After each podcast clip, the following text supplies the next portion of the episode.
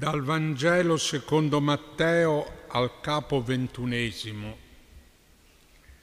La mattina dopo, mentre Gesù rientrava in città, ebbe fame.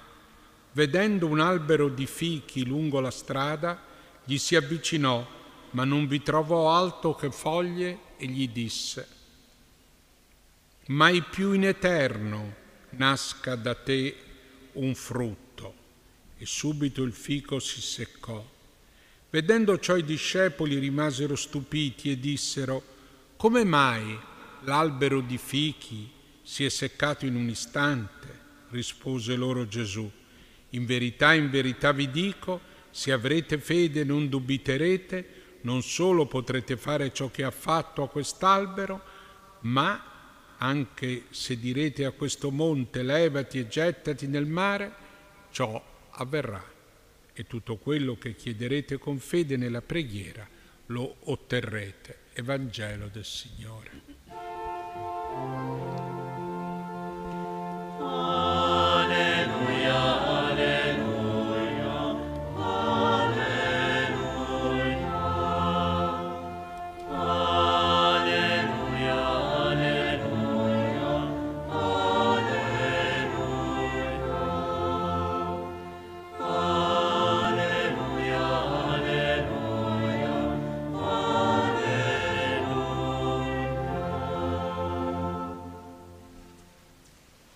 Cari fratelli e sorelle, la Scrittura è piena di riferimenti a vigne, a alberi che danno frutti, a campi con le messi.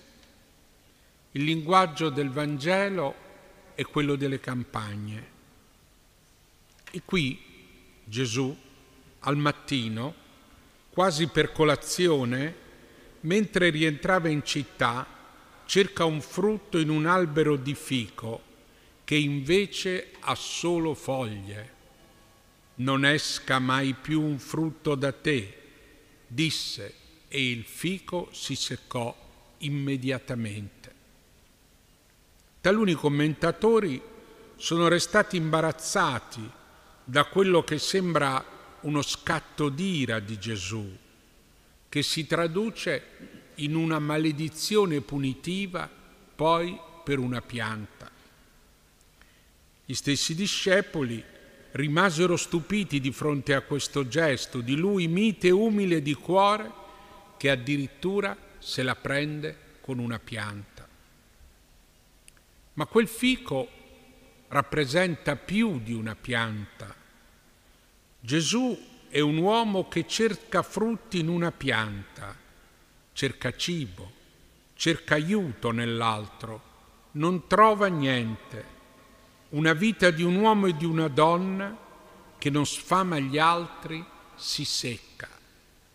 Lo si vede spesso quando la Bibbia parla della vigna amata del Signore. In realtà quegli alberi di fichi lungo i campi e i sentieri erano un nutrimento per tanti, e Gesù, come ogni uomo, ha fame e cerca, fame di cibo, di aiuto, di consolazione. Vive di quello che gli altri possono dargli. Quel fico manifesta una vita cui gli altri domandano qualcosa, ed è legge della vita: se non dà, si secca. L'abitudine a vivere per sé finisce per essiccare la vita. Piante senza frutti sono frutto della nostra avarizia e cattiveria. La sterilità dell'amore e dell'attenzione agli altri rende secchi. Ci si rassegna ai limiti che si trovano di fronte. Non superarsi è un'abitudine che si acquista.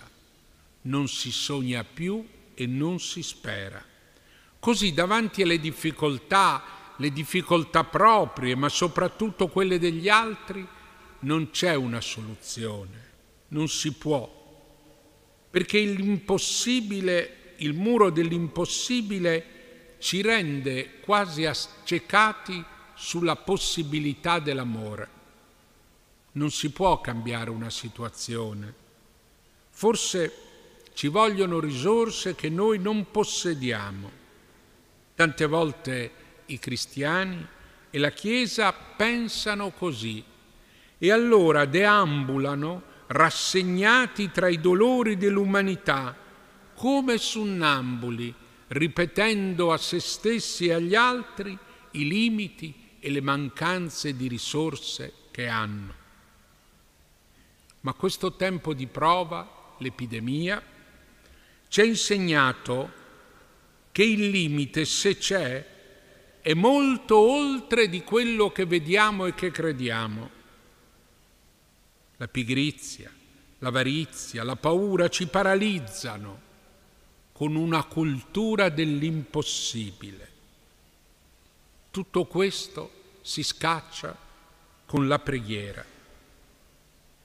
I discepoli se ne stanno stupiti di fronte alla forza della parola di Gesù ed egli risponde con alcune parole preziose, quelle di questo Vangelo, che possono divenire il cuore di una vita buona, audace e generosa, anche se sembra limitata nelle risorse e nella forza.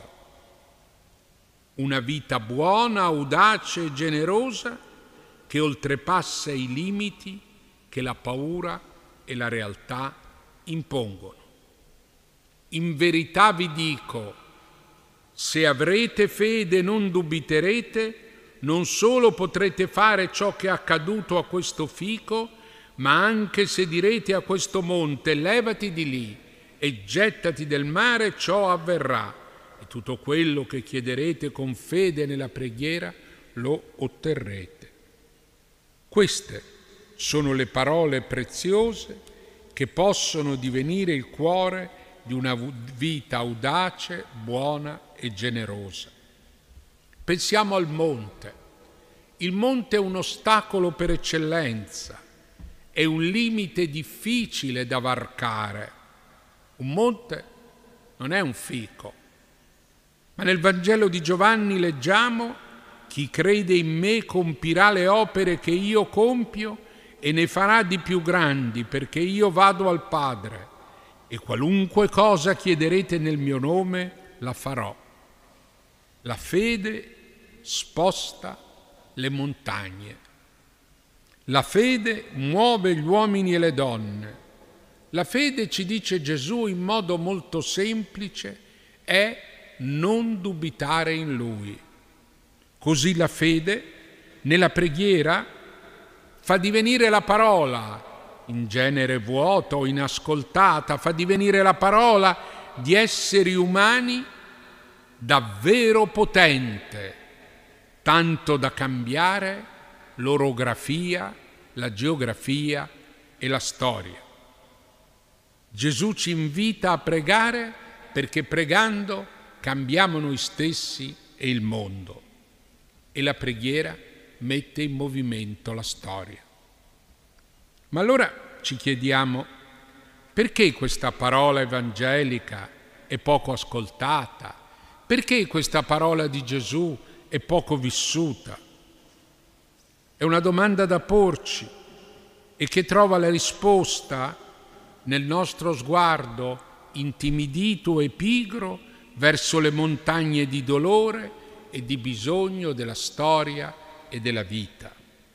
È stato sempre così. E chi sono io?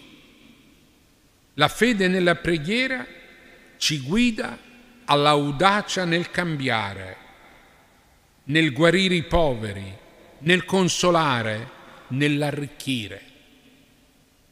La fede e la preghiera, con l'aiuto di Dio benedetto, moltiplicano la forza delle mani e aguzzano la mente. Non rassegniamoci ad essere fichi sterili. Nella fede riconosciamo che Dio è il Signore dei mondi e della storia e che Egli ci ascolta in modo attento, vorrei dire privilegiato.